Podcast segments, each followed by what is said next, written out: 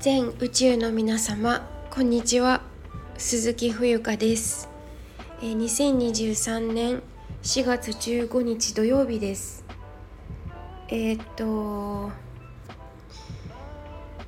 えー15日土曜日で土曜日で、えーっと14時40 47分です、えーカンボジアに着きましたということでお話をしてみたいと思うんですけれどもあのー時差はですねありませんねバンコクと。マイナス2時間で変わらないですね。はい。ですので特に時差ボケとかもないですしまあお隣の国なので飛行機で1時間まあそれでも1時間かかりましたけどあの無事に、えーカンボジアという国に着きました。すごくドキドキして結構楽しみだけどすごい不安もいっぱいあって今も不安なことはあるけどあのーなんか言葉もクメール語だったりするし聞こえてくるのが。なんかこうタイ語に私の耳にはちょっとタイ語っぽい感じにも聞こえるんだよね実は。だけどあ違うここはタイじゃない。でもなんかちょっとタイ語っぽいニュアンスに聞こえるなーって思ったりとか。でついねあのトゥクトゥクっていう乗り物に乗って移動してるんだけど安全を考慮して。ついなんか会話というか疑問系で聞くときに「OK まい?」とか言って タイ語を使ってしまうなんか癖がついちゃってますね。はい。うん。で今朝そう昨日の夜全く多分私眠れてなくて全然寝つけなかったんですよね。朝5時にアラームセットしていてでそうあのーしてたんですけどもうただただ横になってるだけって感じで意識がずっとあったのね。なんかこうすごくそうドキドキが勝って眠れなくてガサゴソガサゴソ動いてで大好きなゆうりチャンネルの過去の動画をねあの遡って見ながらあのーなんかいろいろ見たいもの見たり聞きたいこと聞いたりきあ聞きたい音楽聞いたりしてたんですけど。で時間が来ちゃったのでバッと起きてで顔を洗って済ませてパッキングもちゃちゃっとしてそして、えっといつも大好きな屋台の近く屋台じゃないや、宿の近くのね、えっとクイッティアオとクイッティアオはタイのヌードル屋さんと,、えっとあとカオマンガイチキンライス屋さんがすごく美味しいのでそこやってるかなと思って。私宿出たのチェックアウトしたのがね6時過ぎだったんですよだから朝早いけどやってるかなと思って見たら通り過ぎたらあのーちらって見たら電気ついててでも椅子はまだあのー定位置になかったから多分私相当朝早いお客さんで迷惑だろうなと思ったんですけど「座っていいですか?」って聞いたら「座っていいよ」って言われたからであのクイッティアオの大好きなメニューがあるからね。あのこの前お父さんが作ってくれたやつ。はい。それを写真見せて「このクイッティアオがいいんだけど」って言ったら「ああ」みたいな感じで分かってくださって。そして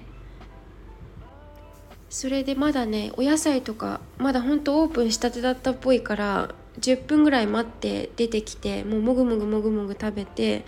であの昨日ね、えー、とホステルのドミトリーの、え隣の、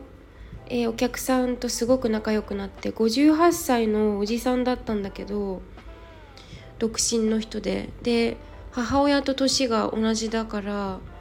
なんかすごい親近感が勝手に湧いてでなんか日本にも3回行ったことあるって言っててねすごい仲良くなったんですよ。そうフェイスブックも交換してねさっきもやり取りしてたんですけど「あの無事着きました」とか言って。すごい優しくて温かい人だった。もうとにかく気をつけなさいと。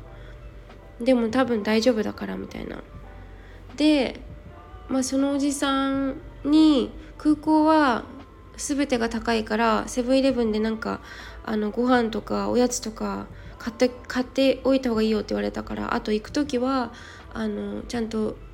あの階段じゃなくてエレベーターがあるんだからちゃんとエレベーター使いなさいって言ってくださったりとかしてで私が宿を出る時に気をつけていくんだよみたいな感じで見送りまでしてくれてあのベッドの中からなんですけどだからわあすごいありがたいなと思って「ありがとうございます」って言って「また連絡します」とか言ってで出て切ってチェックアウトしてでご飯食べてで飛行機、まあ、空港着いてチェックインする時もすごいドキドキしてあの一応その COVID-19 の何て言うのかなあの陰性証明書とかはいらないしあのビザと,、えーと、パスポートだけでカンボジアは行けるんですけど何て言うのなんかその実その何て言うのかな実際やってみないと分かんないことってほとんどじゃないですか。結局紙に書いてあってもさ私取扱説明書とかも全然読まない人だしうーん結局やってみなきゃ分かんないよっていうことがほとんどだから、まあ、2回言ったけど うんで、まあ、ドキドキしながら行ったらチェックインカウンターのお,、ね、あお兄さんに「あのビザは?」みたいな感じで聞かれて私ビザはプノンペンの空港でもうあのイミグレーションの時に取ろうと思ってたからそれ伝えたら「えいつ帰ってくるんだ?」って聞かれたから「あの4日だけ滞在してバンコク帰ってきます」って言ったら「ああ」みたいな感じででチケットは予約した詳細は？みたいな見せてくれって言われたからあのメールでねこれですって言ったらああみたいな感じで分かってくださってでなんか30ドル必要だったんだよね。アメリカドル。あのカンボジアって、まあ、皆さんご存知かもしれないんですけどえーとまあ、歴史的にもいろいろあった国でうんとリエルっていう通貨があるんですけどカンボジアの。それが要は簡単に率直に言うと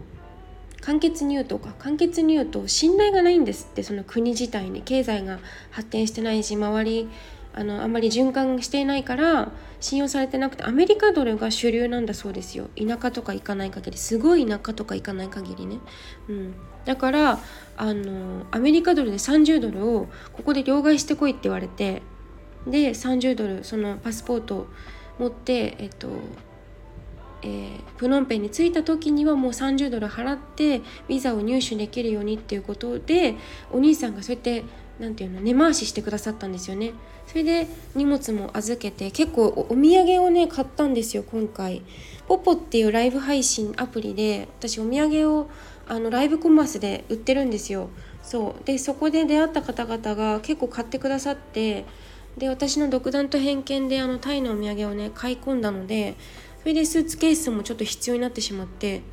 だから、えー、私のバックパッカーとあバックパッカー用のバッグとあとスーツケースすごい可愛い色なの黄色なのすごいお気に入り。でこれとあとあの、えー、小物入れ小物入れっていうか持ち歩き用のカバンの3つで結構重たいんですけど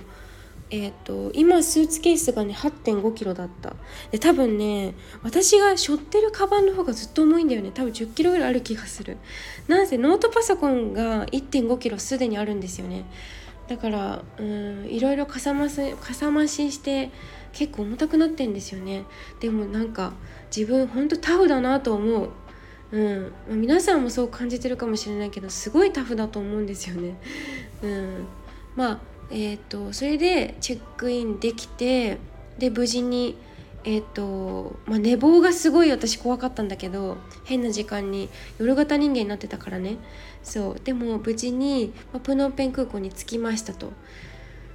で私が一番心配だったのがこのインターネットの通信通信環境。それから両替ですよ。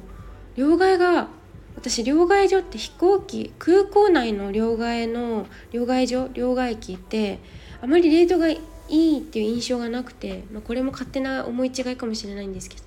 どそうだから空港内でいろいろ回ってあのいくらなんのかなと思って調べてもちょっとやっぱり私知識がなくてカンボジアという国に関して本当に。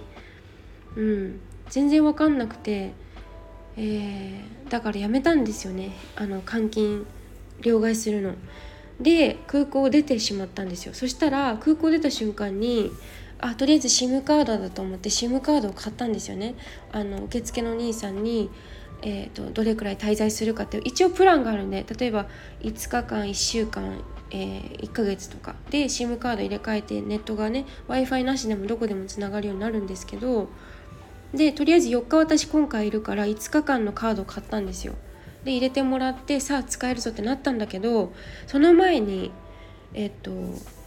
両替しないとって思ったけど外出たら空港の外出たら両替機なかったんですよ両替所が。でめちゃくちゃ焦って瞬間その瞬間え両替ない私タイバーツと日本円しか持ってないと思ってどうしようと思ったの。で辺りを見回して、まあ、そのその間にもねトゥクトゥクのおじさんたちおじさんたちがやたらと喋りまあ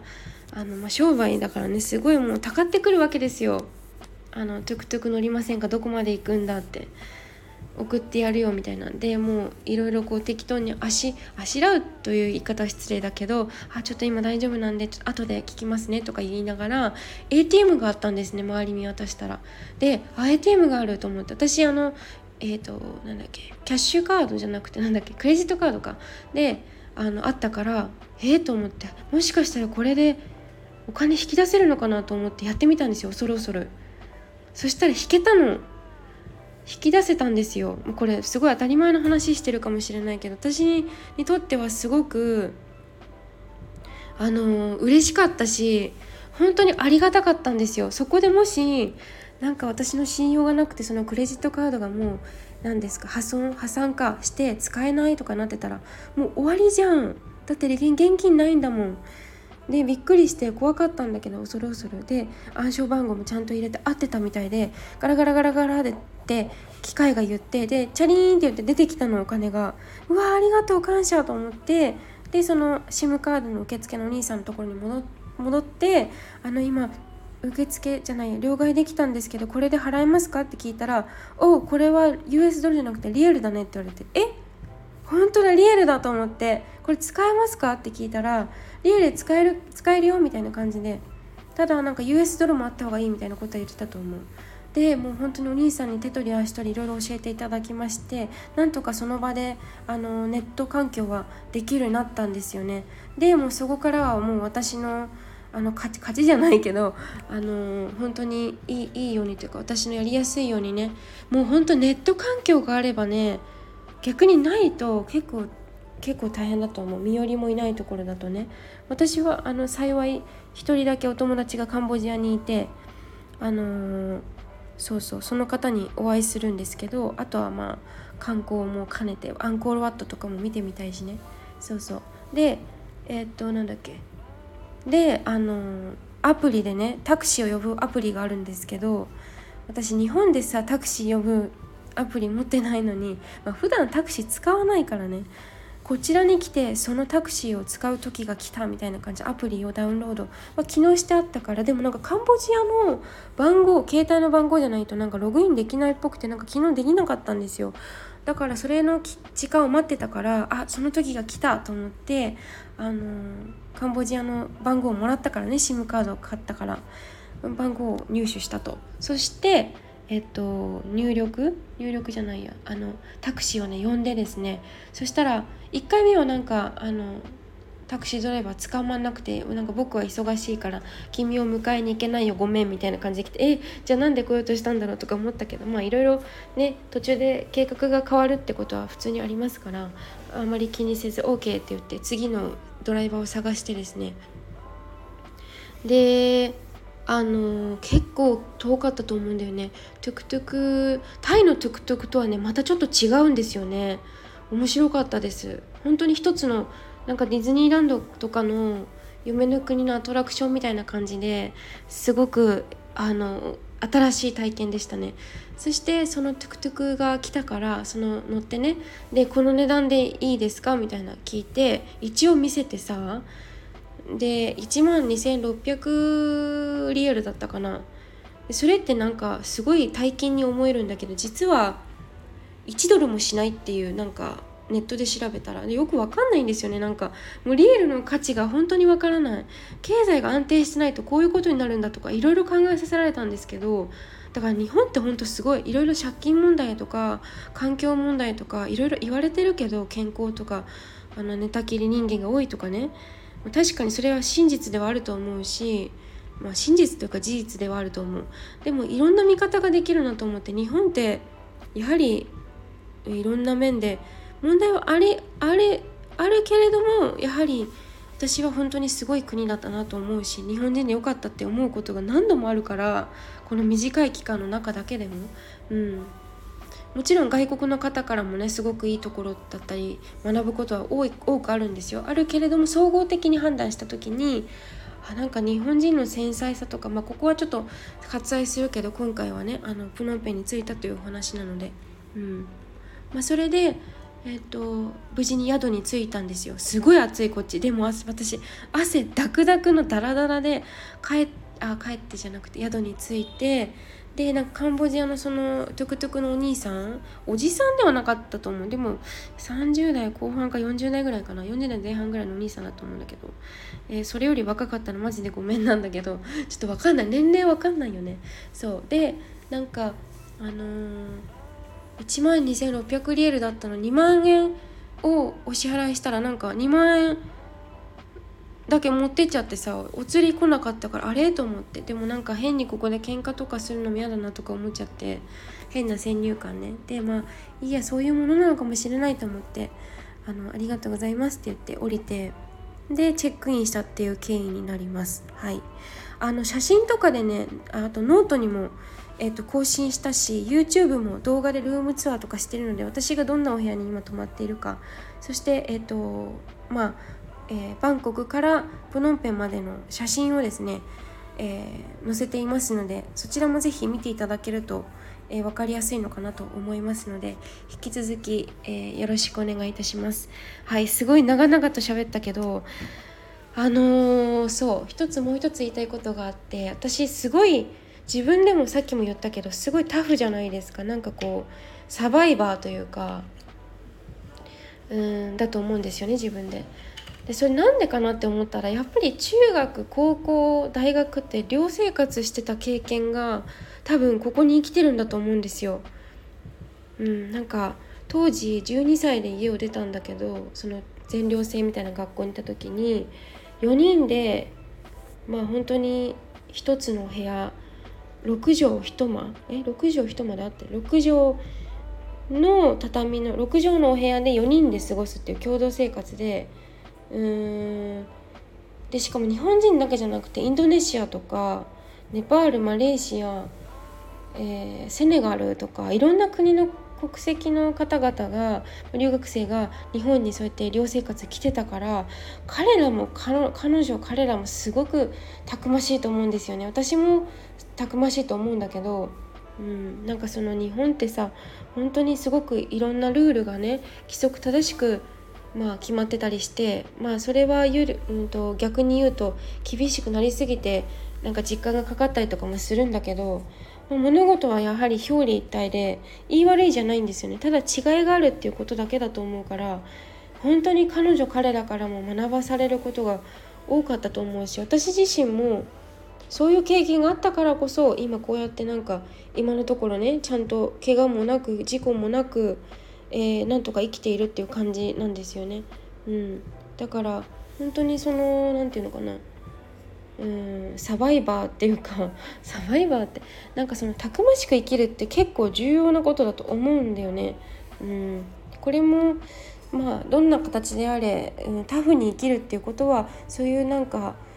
ちっちゃい時に厳しく教えてもらったことだったりとか厳しく育てられたことが結局大人になって生きているからこれが多分逆パターンだとかなり苦しかったと思うんですよね。別に全てとは言わないけどそういう寮生活したことが今きちんと生かされていてはい本当にあの良かったなと思いますいろんな意味で。はいということで長々と,、えっとお話しさせていただきましたが、えカンボジアに着きましたということで、えー、